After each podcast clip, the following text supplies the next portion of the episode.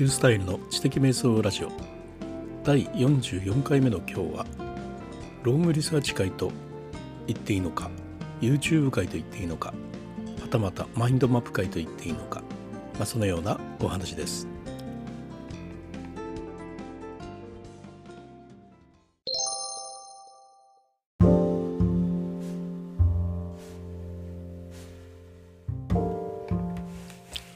はい、えー、第44回。え今日のお話はですねどこから話したらいいのかいろいろとちょっと悩んでるんですよね話のスタートに。ロングリサーチについての話なのかマインドマップについての話なのかそれとも YouTube についての話なのか、まあ、それらが複雑に絡み合っているんですよね。うん、それでまずですね、えー、そうですね YouTube から話し始めようかなと思います。あの YouTube の方は前マルチポテンシャライトのですね YouTube 戦略的な話を前にしましたよね。でその時まあ一般的には YouTube はあのチャンネルを増やしちゃダメだと一つのチャンネルにしっかり注力をしてそこでしっかりと集客をした上で、まあ、必要だったら別のチャンネルを立てなさいとそれまでは一つのチャンネルで頑張れというのがね、まあ、一般的なんですが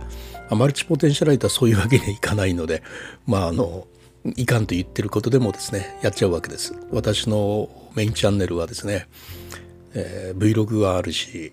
あのラジオはあるしマイクラまであるしみたいなもうありとあらゆるものが詰まってごちゃごちゃになっていたんで、まあ、どんどんあのリムーブする人ができましてねこれじゃいかんと思ってもう Vlog 専用にしました。でそれでえー、っとね入れていたあのまあ、文具の紹介とかソフトの紹介とかそういうのをですね、えー、別のあのチャンネルとして立ち上げてね、えー、それこそ知的生活ネットワークというブログの名前を付けたチャンネルにしたんですよね。まあ、それがですね見事にあの登録者たった4人という弱小チャンネルでですねただそれをねやっぱり成長させていきたいという気持ちもすごくありまして、まあ、その中にどんなコンテンツを入れていこうかということを、まあ、ずっとですねいろいろ考えていたんですね。まあ、そのブログの中からコンテンツになるようなものを考えていこうとして選んでたんですけどもね、まあ、ブログの中にもね、まあ、いわゆる講座系というか知的生活ネットワークというチャンネルの中でわざわざスライド等を出しながら人様にお見せするような、まあ、そのようなコンテンツっていうのはあんまりなかったんですね。まあ、これもちょっと自分なりにショック受けたんですけどね。かなりストック記事を入れていたつもりだったので、まあ、そういうのいくらでもあるというふうに思ってたんですけども、まあ、いざ YouTube にするとなるとなかなかないんですね。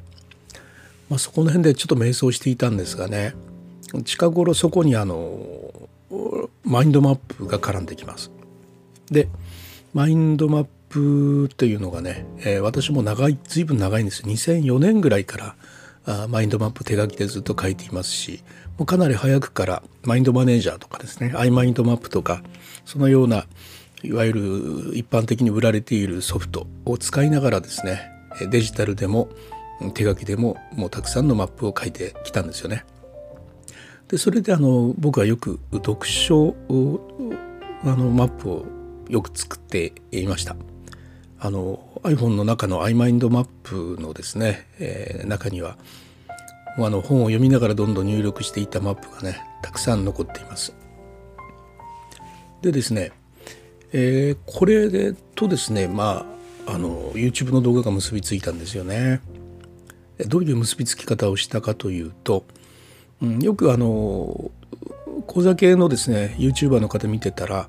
ビジネス系に多いんですけどマインドマップを使ってあるんですね。でこのマインドマップの見せ方というのがもうご自分で書かれたいわゆる一般の無料のマインドマップですね。あの何ですかね。ほぼ直線的な形で書いたマイマップなんですけれども。あの、まあ、一般的にあのトニー・ブザン氏がやっている提唱しているあの脳みそをそのまま出したというようなね太いブランチなんですかね。あの筆で書いたようなね太くから細くなっていくようなあのような手書きのようなブランチではなくて、まあ、コンピューターが生成したようなあの細い線でねたくさん枝分かれしているような、まあ、そういうのが書けますよねあの無料のソフトだったらですね。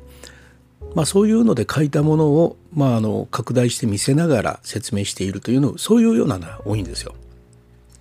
まあ、私もですねあのそういうのいいなというふうに思ってたんですがうーんはっと思いついたんですよね。私が今愛用している iMindMap という、まあ、PC 用のマインドマップソフトはですねプレゼンができるんですよ。でプレゼンのためにねマインドマップを使うというね設定なんですね。でマップを作って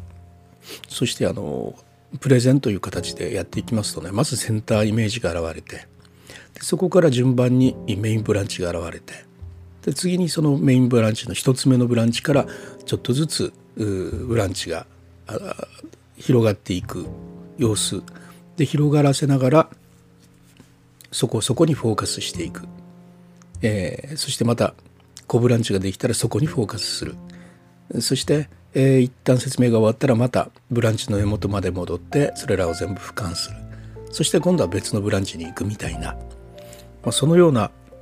まあ、見るからに、えー、マインドマップが育っていくその様子を実際にプレゼンで見せながら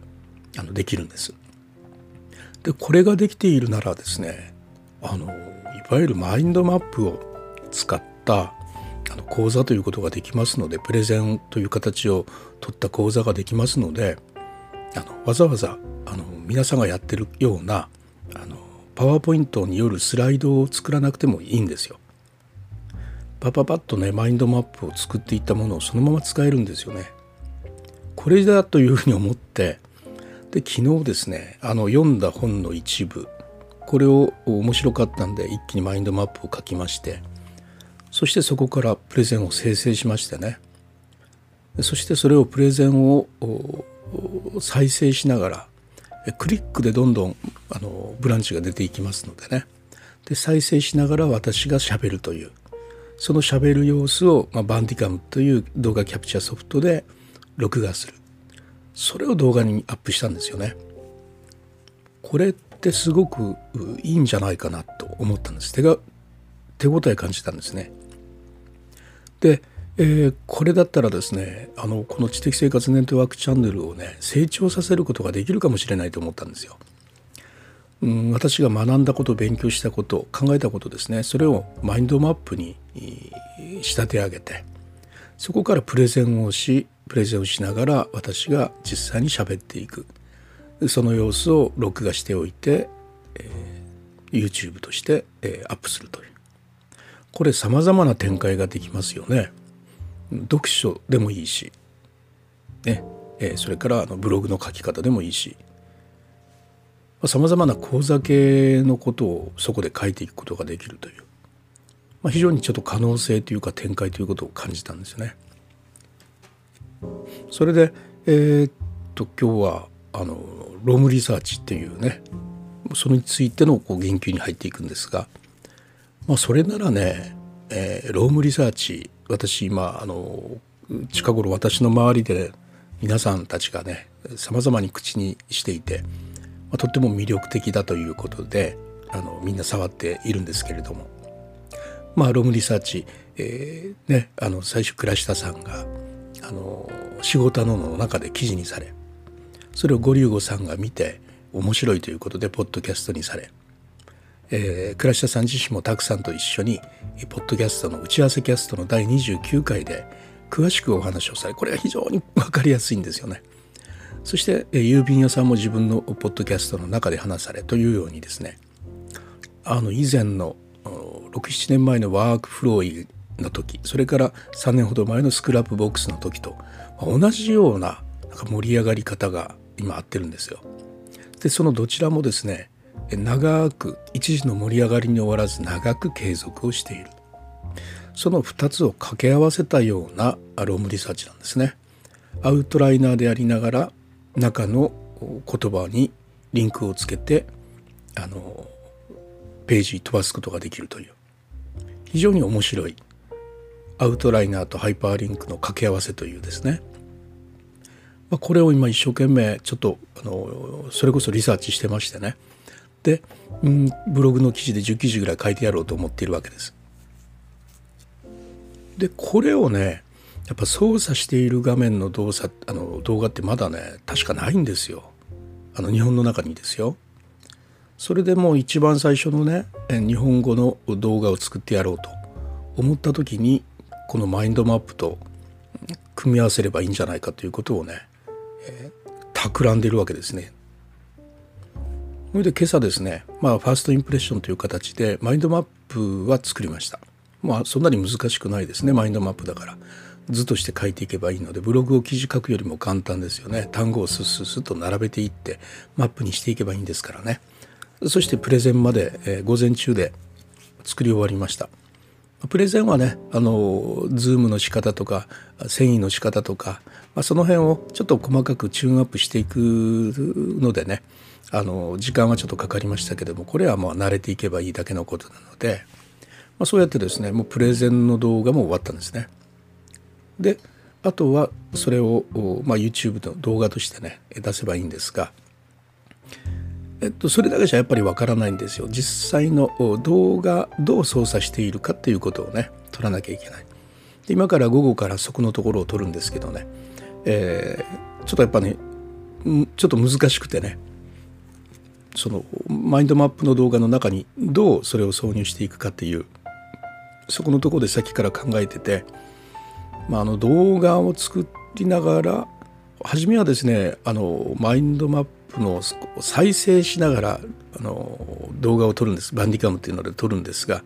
撮りながらさっさと画面切り替えて操作をしてそしてまた切り替えてというように再生しながら切り替えながら操作しているところを全部を撮るつもりだったんですよね。ところがね、えー、っとマインドマップの方で再生してるとね切り替えられないんですよそこに集中されるのかなと思ってね。だからまあそこはそこで取っちゃわないといけなくなったもんですから、まあ、あの別に別撮りするっていうところのねどのタイミングでどの動画を撮っていくのかっていうのがちょっと今難しくてこういうのはね悩んでるわけじゃなくてワクワクしてるんですよね。どうやったらいいのかというねそういうことを今一生懸命考えているところでまあやりたいことが次から次に出てきますよね。全くねこのあの何ですか不要不急の外出を自粛っていうのはねもう一切何の困り方もありません。もうずっと家でねこういうことをねもう次々にいろいろやってますのでね。はいということで、まあ、ちょっとワクワクしながら悩んでたらちょっと積んだので、えー、一旦気持ちを切り替えるということでポッドキャストで状況報告をしました。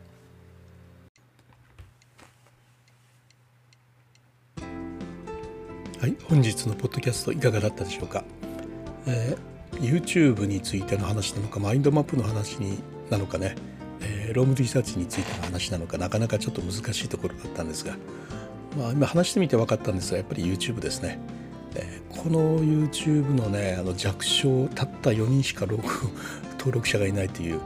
これをねちょっと成長させていくというそのことがね実にね私の中ではあのワクワクしている一番の大元のような気がしています。それではまた、